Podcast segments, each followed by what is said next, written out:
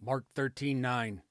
But take heed to yourselves, for they shall deliver you up to councils, and in the synagogues you shall be beaten, and you shall be brought before rulers and kings for my sake, for a testimony against them. Father, you command us to pray for our enemies. Therefore, I pray for these enemies of your Son and our Lord. May many of the Antichrist repent and renounce their father Satan before it is too late. May their sacrament of abortion burn in hell. In Jesus' name, amen. All right, before I get started with today's episode entitled Jewish Rabbi Declares War Against Christians, I must give a disclaimer, as I always do, and that is this no, I am not an anti Semite. So shove your Antichrist defamation where the sun, capital S O N and S U N, do not shine. I love all of the Antichrists, enough to tell them the truth of the gospel. I pray for them and condemn their hate of Christians when necessary.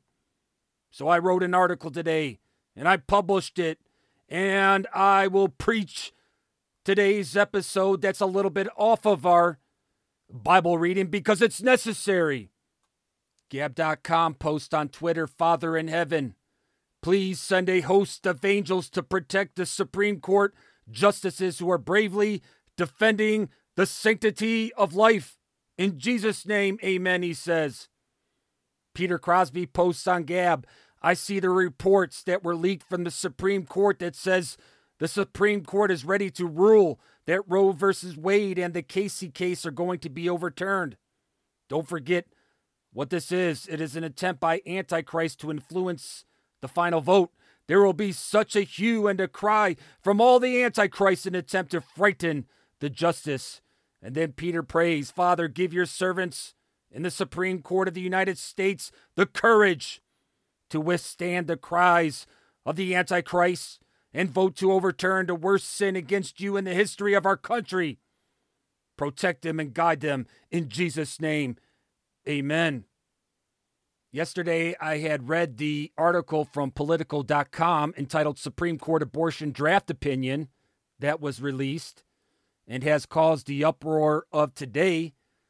But after reading this, I came across a paragraph that says, We hold that Roe and Casey must be overruled. He writes in the document labeled as the opinion of the court, it is time to heed the Constitution and return the issue of abortion to the people's elected representatives.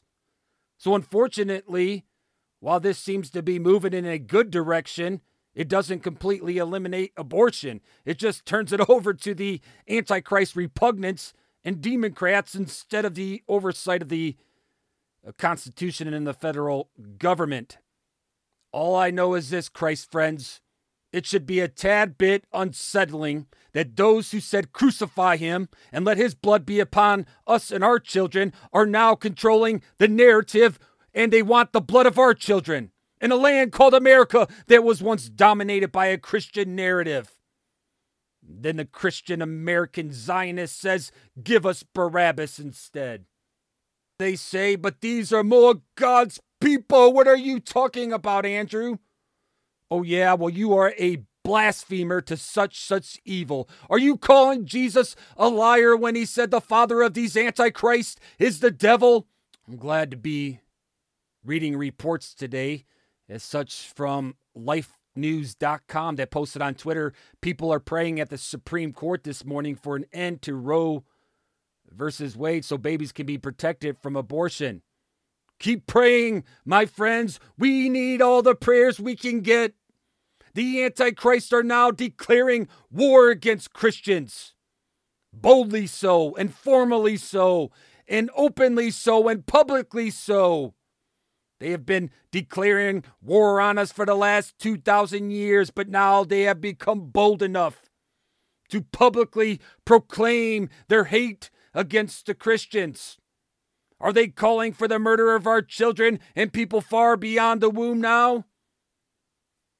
as the Antichrist will soon rise as disciples get bolder disgustingly, it seems that the Christians, many that call themselves Christians, stand by as they worship these same Antichrist as idols, saying, Give us Barabbas instead. But I refuse to join these traitors of the faith and say nothing. The following evil and insightful language of violence must be addressed and repudiated. There's a Twitter user by the name of Rabbi Mike Harvey at Rabbi Harvey on Twitter. He says, F Christians and their never ending imperialistic, nationalistic, fascist patriarchy that puts people's lives at risk and doesn't give a doo doo what anyone or science says. Shame on, on all who hold the cross. 2,000 years of your genocide continues tonight. F you, he says. He says in another tweet, time to go to war. For our mothers, sisters, and daughters, we will not stand by and allow a group of white Christians to turn America into the dark ages again. Not this time. And then I cannot make this up. He says that he's ready to follow women, strong women. He says, I'm ready to listen. I'm ready to follow strong women. Show us the way, lead the way, and we will follow. And then a one of those strong women, I suppose, by the name of Rabbi Shana, says, For everyone who has a uterus. They're ready to go to war. And I find no irony in the fact that I read yesterday in our scheduled Bible reading Psalm 127 I am for peace, but when I speak, they are for war. Why are these antichrists ready to go to war with Christians over abortion? Well, let's look to the Word of God. What does the Bible have to say? We know that Acts chapter 7, verse 43 says, Yea, you took up the tabernacle of Moloch and the star of your god, Remphan, figures which you made to worship them, and I will carry you away beyond Babylon. GotQuestions.org does some rather well research on this Molech and child sacrifice. They say in their article the Bible contains the heartbreaking tale of child sacrifice practiced in the name of Molech also spelled Moloch or Molech with a K, a god of the Ammonites. Molech worship was practiced by the Ammonites and Canaanites who revered Molech as a protecting father figure. Images of Molech were made of bronze and their outstretched arms were heated red hot. Living children were then placed into the idol's hands and died there or were rolled into a fire pit below. Some sources indicate a child might also be passed through the fire prior to the actual sacrifice in order to purify or baptize the child. Molech worship occurred in the Hinnom, Hinnom Valley near Jerusalem, and because of this, the valley became associated with the idea of Tophet or hell. As they reference Isaiah 30, 33, Jeremiah 19, 12, and Mark 9, 45.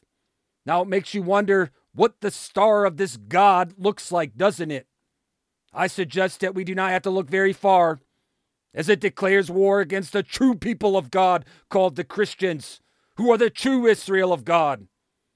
It's clear that abortion, child sacrifice, is an ancient sacrament that is vehemently defended today to the point of insightful language, which is calling for war against groups of pe- peaceful people who oppose them.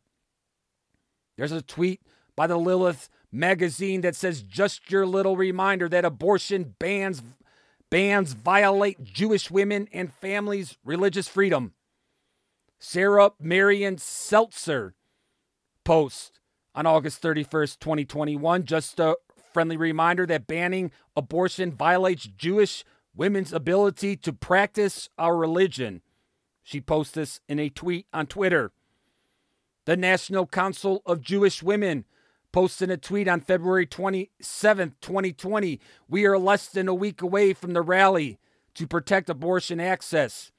Our Jewish values compel us to support full access to safe and legal abortion care as basic health care. The below question and answer addresses some common misconceptions about Judaism and abortion. And then they have a picture that says abortion is kosher. by the National Council of Jewish Women. And then someone on Twitter by That's Not My Name at Tasha Kaminsky post on May 3rd, 2022. The Jewish community must do everything in its power to protect and assist people seeking abortion. It is both a religious imperative and our right for freedom of a religion. Notice that she says we must do everything in its power. And I suppose, I guess this now includes war against the Christians. Psalm 123 Unto thee I lift up mine eyes, O thou that dwellest in the heavens. Behold, as the eyes of servants look unto the hand of their masters, and as the eyes of a maiden unto the hand of her mistress, so our eyes wait upon the Lord our God until that he have mercy upon us. Have mercy upon us, O Lord. Have mercy upon us, for we are exceedingly filled with contempt. Our soul is exceedingly filled with the scorning of those that are at ease and with the contempt of the proud. I pray that this episode of Gospel was a blessing to you. And if you would like to become a team member of this Christ work, simply pray. Pray that God would use this podcast mightily for His glory. Share the episodes wherever you can and support with a subscription if you're able to do so. We are in this together, Christ friends. Keep up the good fight.